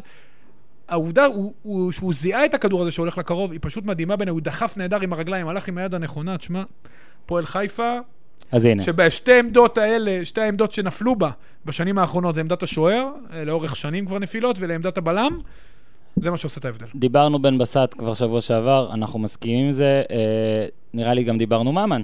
אני גם, אני גם אמרתי לך שלדעתי ממן צריך להיות בקבוצה אחרת, ואתה אמרת את לא. דעתך, ויכול להיות שהוא צריך להישאר והכל סבבה. אגב, אם זה, אם זה רק, כאילו, לדעתי עניין כלכלי, אולי יגרום לו לצאת, אבל אם לא, אז אני מתחיל לזרום איתך, אם, אם טוב לו, שישחק איפה שטוב לגמרי. לו. ושוער, עכשיו דיברת, בוא רגע קלינגר, לא רצה לאמן, לא רוצה לאמן, אבל uh, אני... אה, אחרי- לא רוצה, לא, לא. לא אני רצה. אחרי שלושה משחקים, לא, הוא לא רוצה להיות מאמן. כאילו, אם לא היית. עכשיו שואל אותו מה עץ התפקידים, לא. אתה לא חושב שהוא היה מעדיף. להיות מנהל מקצועי ממאמן? שפוליגרף לא היה עובר. כן. אז אולי זה קשה להשגה כזה. חבר'ה, אני לא רוצה לא, להיות פה. אבל אם אני כבר פה, בוא נעשה את זה טוב. אני אגיד לך מה נראה לי? שהשנתיים האלה בחוץ, קודם כל קלינגר, גם כשחקן, היה שחקן מדהים, אנשים לא זוכרים, מדהים. זוכרים, מה? עם, אה, אתה יודע, הוא היה אחד שמקסם את. האיכויות שלו, כן? מקסם את האיכויות שלו, שתי קבוצות, כן? אה, מזוהה יותר עם מכבי תל. אביב, מה לעשות, אבל הוא מקסם את האיכויות שלו בצורה קיצונית, כי הוא היה שחקן שמצטרף הכי טוב כן. שיש, עם הכי הרבה תשוקה, שיחק גם כבלם בנבחרת, כל מקום שהיית שם איתו זה מניה בטוחה. עכשיו קלינגר, שנתיים וחצי או שלוש שנים, עכשיו הלך אחורה, בשעריים שנה וקצת מנהל מקצועי, בהפועל חיפה חצי שנה מנהל. מקצועי, ואני חושב שזה החזיר לו את ה drive לאמן. אוקיי, כי הלוואי. קלינגר, בעיניים שלי, ראית, תראה את אני התנועות שלו על דווקא הקווים. אוהב אותו, אוהב אותו תראה את ככה. ככה, אני לא כזה רוצה את זה. בכלל לא אוהב את, אה, אני- ניר. אני לא כזה, אני לא כזה רוצה את זה, אבל אם אני כבר פה, בוא נעשה את זה, בוא נעשה את- המיטב. יואב- רוצה, תמיד אומר, נכון כזה? יואב צריך אותי, איזה... אבל אתה רואה שהוא נהנה. איך אבל תמיד בהפועל חיפה, אתה כל אחד בתפקיד שהוא טיפה, הוא כמעט רוצה להיות בו, נכון? פתאום אוסידון סגן נשיא, אני לא יודע איפה אה, צריך להחמיא. גם לאוסידון וליואב כץ. אני שקט ניהולי בהפועל לא, לא, חיפה. שקט לגמרי לא. לא, אין שקט לגמרי אף פעם. יואב אבל כץ בכל זאת עלה אחרי המשחק בסקייפ, הקודם, ו- ואמר שהצוות המקצועי לא רצה את משכורות בן בסט, בזמן, או- משכורות בזמן, משכורות טובות. משכורות טובות, מביאים זרים טובים, שקט. אה, בוא נראה ש- בוא כל, נראה לגבי השקט. בינתיים, בינתיים. אני- אני- אני זורם איתך לגמרי לסגל. סגל. וגם סדר, טקס ליוסי דורה, שחקן עבר, שאני חושב שזה מתחיל להיות לאט כן. לאט בכל הקבוצות, וזה דבר מאוד לא יפה. יפה, אני דיברתי על סגל, לא סדר, הלוואי אה, שגם סגל סדר, לא. אבל אחלה סגל- אחלה לא. סגל, חסר להם, חסר להם להם, נכון, חסר תראה את להם, הספסל, ישבו בספסל מאמון קשוח. אבל שנייה, רגע, רגע, לפני שאתה אומר, כדי שלא יחשבו זה. הסגל של הפועל חיפה, אני לא משווה אותו לסגל של מכבי חיפה ואלה. הוא קצר. הפועל חיפה, המיקומים שלה בשנים האחרונות תמיד היו יותר גרועים מהסגל, וגם. השנה, השנה, סליחה, והשנה אולי סוף סוף זה יהיה אחרת, עכשיו תגיד מה חסר. כן, חסר עומק. זאת אומרת, בספסל ישוב המון קשוח, שדרך אגב נכנס נהדר בטדי עם אותו ספרינט. יש אולי- קשר לסייד? לא, לא נראה לי, אני יודע, אומנות וספורט תמיד קשורים. נכון. אבל יש לו מהירות יוצאת דופן, ראינו את זה בטדי. אה, הנר שכטר נכנס בטדי, שהוא שחקן 17-18, לירן סרדל, כן. אה, פלקוצ'נקו וגינסארי שמתחלקים בשחקן ה-12, אבל אין עומק מספיק. זאת אומרת, אם חס וחלילה מישהו נפצע, אחד מהשלישייה הקדמית, נכון. תהיה לחיפה בעיה. כל שחקן שיצא מהרכב, אתה תראה ממש זעזוע. אה, אולי מלבד שחקני הקישור כפלקוצ'נקו, שחקן ראוי אה, ואפילו יותר מזה. אז אה, בסופו של דבר, בעונה ארוכה, שאתה רוצה לכוון למעלה וגם בגביע, ואתה רוצה גם ללכת רחוק, עומק משמעותי, אבל עדיין, הפועל חיפה נראה שהשנה, אני אחזור על זה ואני- עוד פעם, לראשונה בעידן יואב כץ, פלייאוף נראית- עליון? או. זה נראה קרוב. ואני אומר שאחרי שלושה משחקים אני הרגעתי ואמרתי, חבר'ה, הלו"ז היה קל, בואו נראה אותם אחרי ביתר ובאר שבע. אמנם שתי נקודות משש, אבל שתי נקודות סבבה משש, ואני, שלא תחשבו. שאני רק פה אה, אה, יורד וזה, אני רוצה להחמיא לניר קלינגר, שרוצה או לא רוצה, ולחבורת הפועל חיפה, והחלמה מהירה לעדן ובסט, שראינו באמת זעזוע מעולם הפוטבול. זה היה נראה רע, ואני חושב שאפשר להגיד, מה זה נגמר בסדר, כן, יחסית זה- לאיך שזה נראה. זה נראה לא טוב. ואני אתן לך גם breaking news, שג'ורדי קרויף, עכשיו התובע, אה, אה, ניר רשף, אה, החליט להעמידו לדין. בוא נראה מה יהיה, אם יהיה בדוח את ענייני הנפוליאון ואז אולי. מקלרן סוף סוף. בספסל לא ויהיה יודע, רשום. איך, הוא נרשם? יש לו תעודת מדריך, או שכמו בונדר, אני לא יודע. נראה לי הוא בסדר. אה, מאמן נבחרת אנגליה אתמול אני, לשבת. האמת היא, אתה יודע, ואז ג'ורדי, רגע, ג'ורדי מותר לו להיות, כאילו אם הוא מורחק, הוא יכול להיות למעלה. קומה... ש- נו, אז הם פשוט עושים אה, חלופת כן, תפקידי, זה כזה, לפעמים בזוגיות זה גם. טוב. כן, כמו בזוגיות. שדרפיש וברדה עושים את זה כן. במחצית. דרך אגב, מקלרן, אפרופו אני כבר פונה, אם הוא כבר פה, כל הקורסי מאמנים שיש בארץ, תביאו אותו. בן אדם עבר כל כך. הרבה. ג'ורדי. בא, כן, עשה יפה. נכון. דרך אגב, גם אני הרציתי לו בקורס פרו שהוא עשה פה, אבל אה, אני חושב שאם מקלרן פה, בוא ננצל את זה. חבר'ה, בעד. יש לו כל כך הרבה ניסיון, כל כך הרבה ידע. רווח כולו שלנו. אני בעד. בוא רגע נדבר על, אה, על עוד משחק. אה, מכבי נת... כאילו, שוב, יודע מה, עזוב, בוא נעשה את זה ל... בוא נדבר רגע, בוא ניקח את זה לפי המאמנים, אוקיי? אוקיי. לפי הטור מאמנים שלי שעוזר לי לעשות פה סדר. במקום הראשון שלי... לא היה אפילו תפוח אחד אדום עם ירוק עם נקודה. הוצאתי לדור את הנקודה. הוצאתי לדור את הנקודה. אולי טעיתי, לא אבל יכולת הוצאתי להוסיף אולי לו. למישהו אחר. את האמת, הייתי קצת. הנה, יופי שאתה אומר, בוא, נחשוב על זה ביחד, כי בסדר, בכר השארתי אותו במקום ראשון, שוב, אני מזכיר, זה מי הכי הרבה סיכויים לדעתי שיפוטר או יתפטר, ועד הכי uh, קטטוני, אז בכר ראשון עסקנו באר שבע, ג'ורדי עסקנו, והגענו למקום שלישי, סלובוד רפיץ', ביחד עם uh, ברדה. אני, אני, אני רוצה לתת פה הצהרת אני לוזר על עצמי. יש לנו אה, הימורים אה, כזה בוואלה, אה, שכולם, הרבה אנשים משתתפים. תודה לאור שקדי, העורך ההימורים.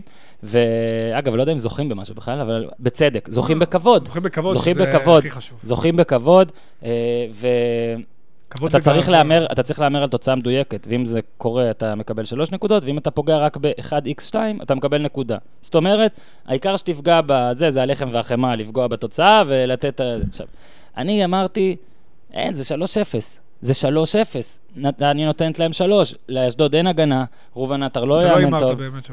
תקשיב, ברגע האחרון, כבר כתבתי 3-0, לפני שלחתי אמרתי, כן, אבל נתניה גם סופגת, הסתכלתי, ספגה מול עכו שניים, ספגה מול מכבי שלושה, היא גם סופגת. שיניתי ל-3-1 ושלחתי. איי, איזה עצבים. עכשיו אני אגיד לך... אבל לדעתי אתה צריך לקבל על זה שתי נקודות. קודם כל כן, שקדי, אה, שקדי, שקדי, תקשיב. לאוזן, תקשיב. ודבר שני, אה, אתה כל הזמן, כאילו, היה לי ברור, אני אגיד לך, בתק, היה תיקו אפס במחצית לדעתי. נכון, ואז נכנס משה אוחיון. אה, עזוב, בתיקו אפס, חשבתי שיהיה שלוש. אני אומר לך, המידת אמון שלי באשדוד עם ראובן עטר כרגע, היא פשוט שואפת לאפס, אני שוקל להמר 3-0 נגדם כל הזמן. אני זוכר שגם שבוע שעבר שאלתי אותך, אם אחרי תשעה מחזורים הוא יהיה עם שלוש נקודות, מה זה יגיד? ואז אתה גם אמרת, לא, שמע, הוא לא יהיה עם תשע... ואני אומר לך, ואני חוזר ואומר, אני לא רואה אותו לוקח... ש- אבל אמרתי לך שאנחנו לא רואים, אה, עשית לי את הרשימת משחקים. נכון. עברנו ואמרנו, טוב.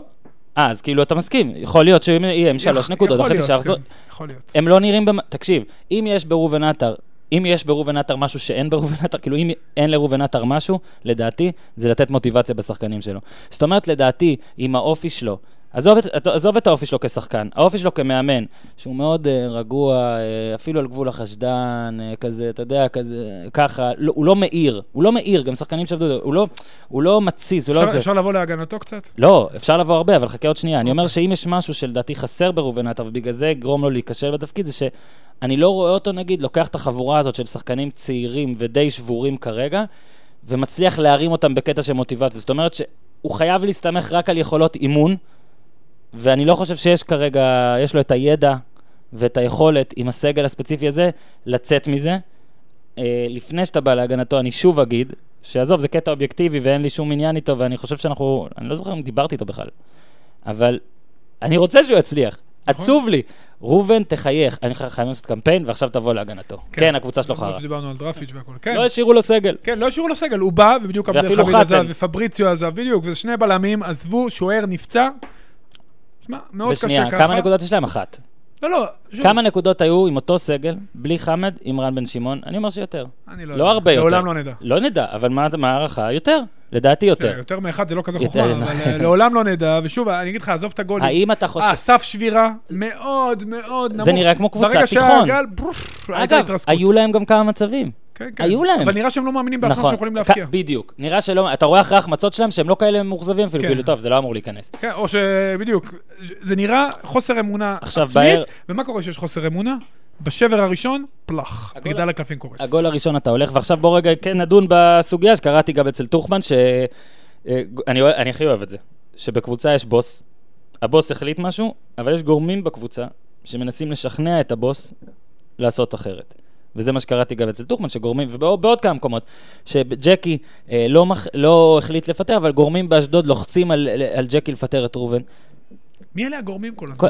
אה, אנחנו יכולים לנחש, אני לא אגיד כן, פה מי אוקיי, לדעתי בסדר. הגורם, באשדוד יש גורם. יש גור... אני לא יודע אם... לא, הוא אמר גורמים ברבים. לא, אני לא יודע אם מי הגורם דיבר, אבל גורם יש. ואני לא יודע כמה הוא מחליט. אבל מה הקטע? כאילו, מיניתם אותו, אז למה מיניתם אותו? עזוב, אני לא, אני, לא, אני, אני כועס שהם מינו אותו, אני פשוט כועס שהם עשו לו את זה. תנו לו בעפולה איזה שנתיים ויפאסנה, שכזה קצת להירגע, לחזור לעצמו, מה הוא היה צריך את זה? אה, שוב, הצלחה לראובן עטר. אה, אז רגע, יצאנו לדבר על... אה, התחלנו מנתניה, התחלנו לנתניה. מנתניה. טוב, ראובן עטר במקום ה-14, כן? אז כן. ספוילר, דיברנו עליו, לא נחזור. כן לסלובו דראפיץ' שבמקום השלישי של אה, Don't Get Fired List. פשוט כיף לראות אותם. תשמע, ובלי ערן לוי, שלפני שנתיים זה שערן לוי לא שיחק, זה היה מניע יותר גדול לירידה מאשר הבנק הממוצע של שגב, אוקיי? בדיוק. והשנה, בלי ערן לוי, סבבה, כמעט ננצח את מכבי תל אביב, נקרא את אשדוד, יאללה. אם כבר מדברים על מניות של מאמנים, סלובודן דרפיץ' הופך לאחד מהמאמנים הכי בכירים בישראל. עונה נהדרת, צריך לזכור את זה, בביתר ירושלים. עונה הכי טובה של ביתר ירושלים בשנים האחרונות. המאמן הבא... עונה מלאה בביתר ירושלים, שזה בכלל נס רפואי. אני לא מצליח לראות איך הוא לא המאמן הבא של מכבי חיפה. לא מצליח לראות הוא את גם זה. עבד במכבי חיפה, כן. במקרה גם אני הייתי שחקן באותה תקופה, היה עוזר של רוני לוי. אני פשוט לא מצליח לראות את זה. כאילו, אני מאחל לגיא לוזון שזה לא יקרה, כי כאילו גיא לוזון אבל ייתן... גם אם זה, אתה יודע, גיא לוזון יכול להמשיך שם שנתיים שלוש, והוא יכול להיות הבא. שוב, לא, סלובודן לא- דרפיץ' אישיות נעימה. לא חושב שזה מה שיקרה. בסדר, לא- לא לא זה נכנסתי. השילוב המדהים של האישיות והידע. והאצלת הסמכויות. זאת אומרת, הבן אדם לא מתבייש לתת את זה. להפך, הוא שולח את ברדה לראיונות אחרי הישגים גם, הוא לא מנסה לקטוף את זה. אני ראיינתי אותו כמה פעמים באחרי משחקים בביתר, שזה התחיל גם לא כזה טוב, וגם נגמר לא כזה טוב, אבל בדרך היה טוב.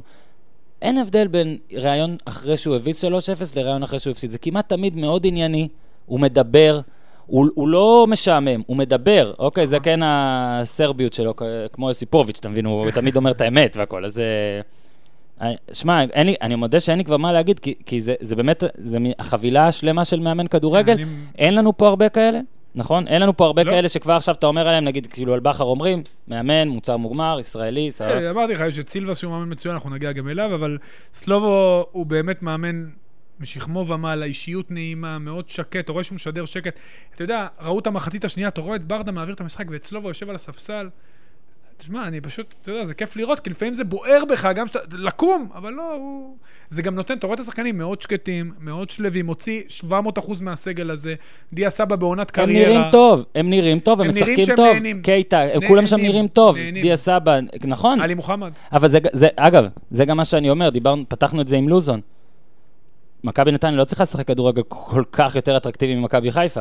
להפך. דרך אגב, מכבי נתניה משחקת בשיטה, ששיטה שכמעט לא משתמשים בה, יהלום 4-4-2, זה Mm-hmm. אולי הקבוצה האחרונה הדומיננטית ששיחקה את זה, זה היה יובנטוס של אלגרי באותה שנה שהם הגיעו לגמר מול ברצלונה, היא השתמשה בזה מדי פעם, כמעט אין קבוצות היום שמשחקות יהלום, כזה שיטה שחושפת מאוד את האגפים, והיום שהמשחק מהיר, זה מאוד מאוד בעייתי, אבל נתניה עושה את זה בצורה נהדרת, גם מבחינה התקפית, דיה סבא קומן בורח ימינה, שישה. גולים. כן, אבל הוא בורח בחוכמה, והוא יודע לקבל את הכדור בזמן, ויש את ה... יש לו שלישיית קישור מאוד דינמית, גם עלי מוחמד, גם אולסה, גם אביב אברהם. הם שחקנים שבאמת מכסים המון שטחים, ואז זה מחפה על העובדה אני ממש אוהב את עלי. מוחמד. תשמע, אני- אני חושב שכל אוהד של נתניה, ונתניה חשובה לליגה, סופר חשובה, לא בגלל שגדלתי שם ולא בגלל שאני... יש קבוצה יותר, שיותר כיף לראות כרגע? לא? הקבוצה הכי שמחה בליגה, זה? התואר שלה כן, כרגע. מה, הכי כיף לראות אותם. אולי. ביתר, בוא נראה מה ביתר תעשה היום כדי לא לנשל אותה. עדיין היא לא שמחה כמו מכבי לא, לא, נתניה זה גם כיף, כי זה לנתניה יש גם מאמן אמיתי, איזה כיף כזה. לביתר יש מאמן שהוא מאמן כדורגל אמיתי, אבל הוא. מאמן זמני. נכון. שוב, זה כבר זה לנו הופך לקבוע, כן. כולם זמניים, כי אף אחד לא קבוע, אבל אה, זה נכון, אולי חוץ זה מבכר, נכון. אבל אה, זה ברשימה שלך עם התפוחים. בסדר. יוסי, אה, שנה שעברה שמתי לו מנעול פעם אחת. יוסי אבוקסיס במקום הרביעי ברשימה, לא בגלל הישגים, אלא בגלל שאני מרגיש, כן, זה הרשימה על רגש, כן, ציינת. שיש גב. ציינת את ההבדל בין הפתיחה ועדיין, של אריק הנה, בנאדו. הנה, זה מה שרציתי לשאול אותך. אריק בנאדו, אה, גם אה, יקיר הפודקאסט, היה פה פעם, ו... ויוסי אבוקסיס התחילו את העונה בבני יהודה, את העונות שלהם עם חמש מ-15, שניהם. בנאדו המשיך עוד משחק שניים וחטף את המגף, אבוקסיס לדעתי לא יחטוף את המגף, גם אם יפסיד עוד לפחות פעמיים שלוש רצוף, לדעתי זה עדיין לא יפטר אותו, ושוב, לא מאחל פיטורים. וזה מה שמוכיח בעצם עד כמה אה, לא בסדר הייתה ההתנהלות, לדעתי, כלפי בנאדו. וכמה חשוב יחסים בין וכמה, הנהלה למאמן בדיוק, ואמון כמה בין- יופי זה, כי אני אומר לך שזה, כמה שבני יהודה עכשיו לא טובה, זה יכול לעזור לה. שוב, אני. אני מקווה שאני לא טועה פה עבור בני, כאילו, אני מקווה בשביל אוהדי בני יהודה שאני לא פה טועה לגמרי. אני מרגיש שבני יהודה היא לא קבוצה שמועמדת לירידה, הרי היא כן קבוצה שיש מה, לאט לאט אפשר לבנות אותה לאמצע טבלה ואולי קצת יותר מזה, ופה השקט טוב, אין שום מילה על אבוקסיס, שום דבר. בני יהודה 5 מ-15 כבר בנאדו היה רק מתי, השאלה הייתה מתי. כן. לא היה זה, וזה, וזה, פה זה סבבה. ועכשיו כן, בואו רגע נבקר את, אה, את בני יהודה, כי כמו הפועל עכו, כל מה שהיא עשתה השנה זה 2-0 על מכבי חיפה. פרט לכך היא לא ניצחה שום דבר. טוב, בזנית במשחק לפרוטוקול, אחלה ניצחון, אני לא מזלזל בו, אבל זה לא בליגה. 33 אחוזי הצלחה, מקום עשירי, והיא לא נראית כזה טוב. כן, מתקשה לאזן הייתה גם. יכולה להפסיד גם במשחק הזה, זה לא נכון. שהיא ישבה ו- היא. שינה, יוסי אבוקסיס לראשונה עונה פתח עם הרבה רביעיית הגנה, אבל יש קושי קודם כל לאזן בין משחק הגנה למשחק התקפה, בין קבוצה דומיננטית לקבוצה מתגוננת. אה, נראה שמרסלו, השחקן שנקנה ב-1.7 מיליון, תקן אותי אם אני טועה. זה, כן. אני, לא יודע, אחד לא הפלופים הכי. גדולים בתולדות הכדורגל הישראלי. אפשר אין לעשות את. עיר האלוהים 2 על הרכישה של מרסלו, זה, יותר מדמם, כן. יותר מדמם ויותר אה, מצער לעיניים. כן, הזוי, אבל זה באמת הזוי. למרות אבל- שבטעות הזאת היא 80% שלו, אבל גם בכלל היה מסירה שסיפחה אותו, אבל זה שלו לא, לגמרי. לא, לא, אה, כל ה... בכלל, אתה 90% יודע, שלו. ראינו אותו כמה פעמים, אתה יודע, אתה כן, רואה שיש הזוי, בעיה. הזוי. בעיה. זה כאילו, כאילו, אתה- כאילו אתה משחק מנג'ר, ואני טועה ומבולבל. כאילו אתה אבל- משחק מנג'ר ומנסה לקנות מישהו, בטעות קונה את זה שליד או משהו, לא ברור. אולי יש עוד שני מרסלו, ובאמת, כן. מה, מרסלו יש מלא, כן. מרסלו יש מלא. שם אולי הוא- חשב שזה מרסלו מריאל מדריד. נכון, אבל מרסל, עוד פעם, נראה שעדיין, שמע, הגיעו חמישה שחקנים אה, לקראת סיום חלון העברות, אה, רובם ממכבי תל אביב מושאלים, אחד מהם, אה, יונתן כהן, כבר היה בעונה שעברה. אני חושב שליוסי ייקח קצת זמן למצוא שוב את האיזון, את התמהיל שיתאים לקבוצה. אתה רואה שלושה בלמים, ארבעה בהגנה, איזה שחקני כנף משתמשים, חוזז, כהן, צ'יבוטה, צ'יבוטה היה מורחק במשחק הזה ספציפית. אה, ולסקיס עכשיו ירד לספסל, גבאי נכנס, נראה שהוא עדיין מחפש את ההיררכיה הפנימית, מי בחלק הקדמי כן. ישחק, מי יספק לו את המספרים. אה, נראה שבהגנה הוא די התייצב מבחינת הבלמים, חבשי, דין מור- אה, דן מורי שמה. שאלה- עדיין לא מוצאים, עדיין לא שאלה- מוצאים. שאלה נוספת לי עבורך. אלמוג בוזגלו היה השחקן שהכי אהבתי לראות בבני יהודה שנה שעברה. חשבתי שדווקא יכול להתפתח, אני עדיין חושב, כאילו זה היה נראה לא רק, לא רק טוב, אלא גם העתיד טוב. אפרופו זנית. הוא- וכן, וחמישה משחקי ליגה, אה, הוא אה, החליף אה, בשני משחקים והוחלף בשלושה, זאת אומרת לא שיחק משחק מלא, גול אחד אה, נגד אשקלון. אני מרגיש שמשם צריך להוציא קצת יותר. הוא משלם את המחיר על זה שיונתן כהן, אה, מתן חוזז וצ'יבוטה, שלושה שנתוני, שלושה שחקנים, אה, דרך אגב, שנתון 96 נוער מכבי תל אביב, אחד כן. השנתוני נוער. בוזגלו 92. בוזגלו. כן, בוזגלו יותר מבוגר מהם, דיברתי על שלושתם. כן. שלושתם, 96, לא מכבי תל אביב, היו השלישייה הקדמית של הנוער, יחד עם דן גלאזר, מכבי נתניה לשחק אז מה אתה אומר בעצם? אני אומר ש... הם יותר חשובים, המושאלים? לא, יוסי אבוקסיס יכול להיות, יכול להיות לא שכרגע חושב שהם... לא, לא, לא, הוא אוהב את כולם. לא, בכדורגל. הוא מעדיף כרגע, קודם כל, זה בדיוק מה שאמרתי, יש שם חמישה-שישה שחקנים, כולל ולסקיס וגבאי, שגבאי פתח עכשיו. הוא עדיין לא מצא את השלישייה שתשרת אותו הכי טוב ברגע הנתון. ואני טועה כשאני חושב. שבוזגלו צריך להיות ראשון שם? תשמע, יונתן כהן לא, בעיניי... יונתן כהן סבבה. אני באמת מאוד מאוד מחזיק ממנו, נכון. אני חושב שהוא יכול לשחק גם במכבי תל אביב דרך אגב, אבל אה, שוב, אני חושב שהוא עדיין לא מצא את השלישייה שתתאים לו גם לפי, לפי, לפי המשחקים. זאת אומרת, מתי שהוא מתגונן מי יותר מתאים, מתי שהוא תוקף מי יותר מתאים, מתי אלמוג בוזגלו לצורך העניין, נגיד במשחק שבני יהודה מתגונן, משחק את ה-5-4-1, יכול להיות אפילו יותר מתאים אה, יונתן כהן, כי הוא השחקן הכי מהיר בחלק הקדמי. כן. אז אני חושב שאלמוג בוזגלו יתרום את שלו לבני יהודה, הוא שחקן שהוכיח את עצמו גם בעונה שעברה וגם בתחילת העונה הזאת, וזה מבחינת אבוקסיס צרות טובות בחלק הקדמי.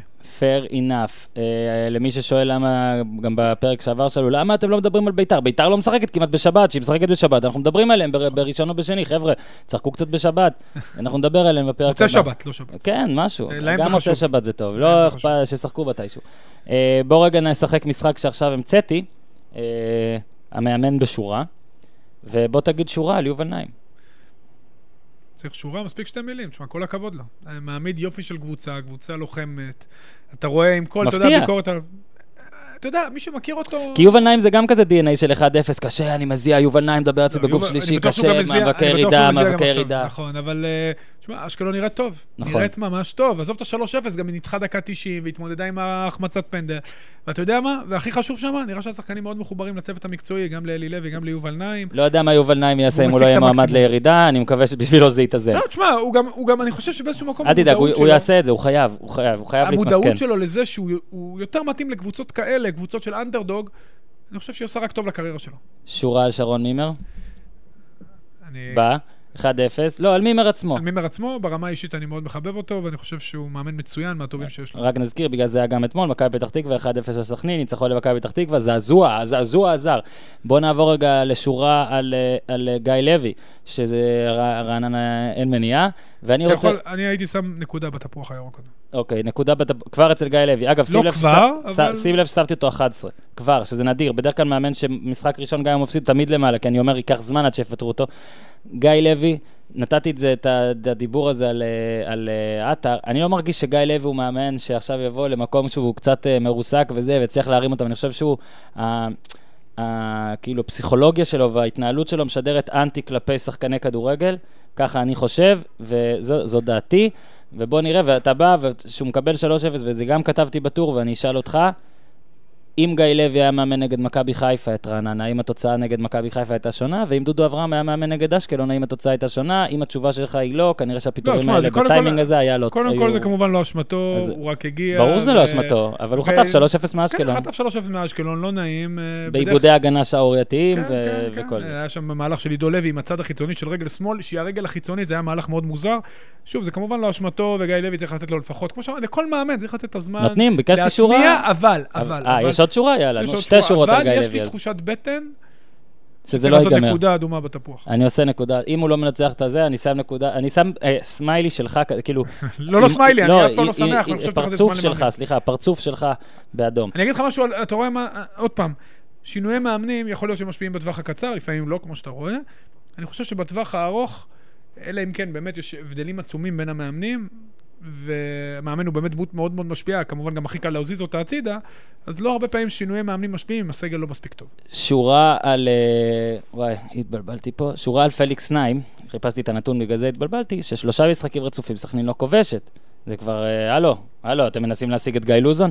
מה קורה פה, חבר'ה? שורה על סכנין? יש? תשמע, אה, סכנין אתמול עם החמצה גדולה של אולי אצלו. אני צריך לעשות נקודה אדומה, כי לא. בסכנין קצת אה, כן, נכון, ממהרים. אבל הוא הגיע במקום סבירסקי לסגל כן, אה, לא שחטף. זעזוע, בדיוק, חטף זעזוע, אני חושב שיש לו התנהלות מאוד נעימה, הוא יודע להסתדר עם ההנהלה, ראינו את זה בכפר סבא, אבל עוד שניים, שלושה משחקים, והוא במקום, אתה יודע, לא קל, כן. לא קל, על- עוד שניים, שלושה משחקים לא טובים, גם הלחץ בסכנין יתחיל לעבוד, אז חכה עם הנקודה עוד אני שבועיים, מחכה שלושה. גם עם השורה על סילבס ולבנדה, כי הם אה, משחקים אה, היום סילבס בערב. הכי- סילבס הוא מאוד יציב, ואני חושב שאמרתי לך, ב- שוב, זה קריית שמונה. הוא מאוד יציב, זה קריית שמונה. מאמן, Don't never say don't never. אני חושב שסילבס.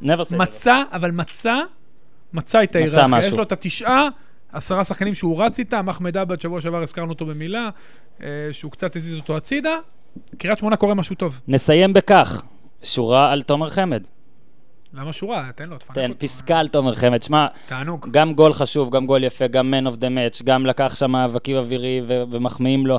והעיתונאים מברייטון שאני מדבר איתם, ושוב אני מזכיר, שהם אמרו והם מדויקים שאין סיכוי שהוא נשאר בקבוצה בעונה הוא הזאת. היה רגל וחצי בחוץ. ומה זה רגל וחצי? הוא היה, שמע, צריך להסביר, אני עוד אסביר את זה בהרחבה בהמשך, אה, לא היום, בהמשך הימים.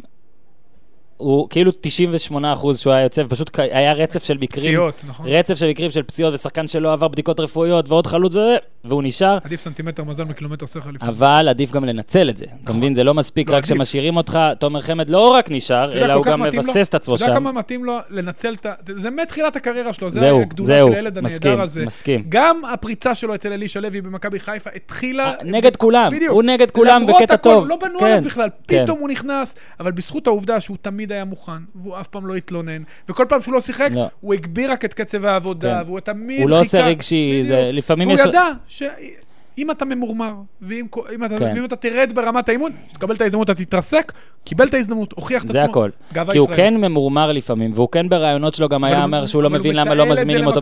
בדיוק, לא, וכן, ועל המגרש הוא לא ממורמר, וזה מה שחשוב. ו- והוא אגב, מתעל את זה למקום גם כשהוא נכנס נגד מקדוניה, ו- ואף אחד לא היה נגד מקדוניה, לא זהבי, לא הוא, גם כששניהם היו ביחד, גם כשהוא נכנס נגד מקדוניה, ראית, כי הוא ראו שהוא עצבני, ראו בחימום שהוא עצבני, זה היה פשוט, זה היה באמת בחירת הרכב מטורפת אבל זה בעיניי. היה שמונה דקות עד שהוחלף שם, עד שהוא כן, עוד פעם וזהבי זז הצידה, השמונה דקות הכי טובות של הנבחרת בשני המשחקים האחרונים. נכון, ולא, והוא, ניסה, והיו לו את השתי הזדמנויות שחבל שלא נכנסו, אבל כן ניסה, וזה מה שחשוב, שאתה למגרש לא להתמרמר, אלא פשוט לשחק. מסר, תומר חמד, צריך להיות בכל מחלקת נוער.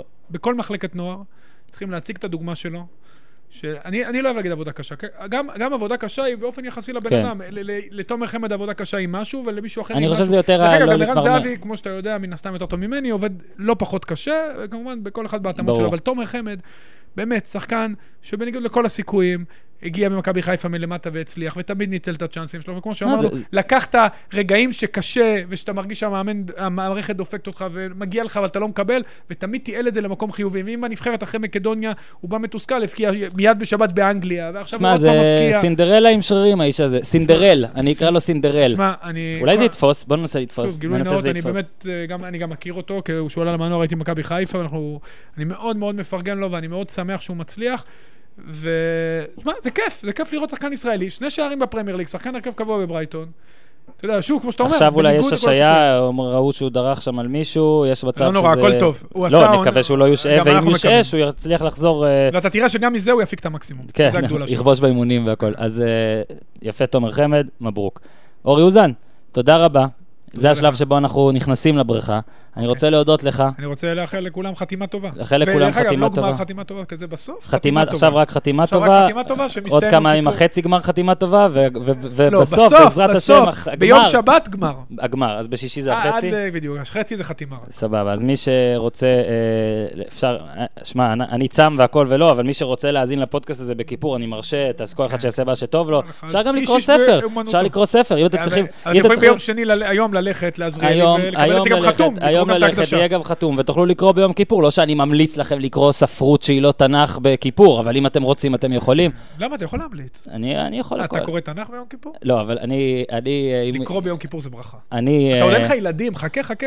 אני, תקשיב, אני, סיפור עוד מעט יום סינדרלה, כיפור שלך הולך אני, להשתנות. אם אתה רוצה שאני אשתף בחצי דקה, אני סיפור סינדרלה של הדת, כי אני גדלתי בבית שהוא כל כך חילוני עד כדי נוצרי, ואני היחיד שם שעכשיו פתאום, לפני איזה 10-12 שנה התחלתי לשמור בשר חלב, שלוש שעות אפילו, אגב, וכיפור ופסח והכל, וכיפור לא עשיתי עד גיל מאוחר אף פעם, תמיד במושב, במושב בן עמי איפה שגדלתי, כי כיפור היה, שמע, יום די כיף, אני חייב להודות, אבל עכשיו אני כן... הילדים שלי מאוד אוהבים. עכשיו אני כן שומר, אני אה, לא, אה, לא טלוויזיה, לא טלפון, לא שום דבר כזה.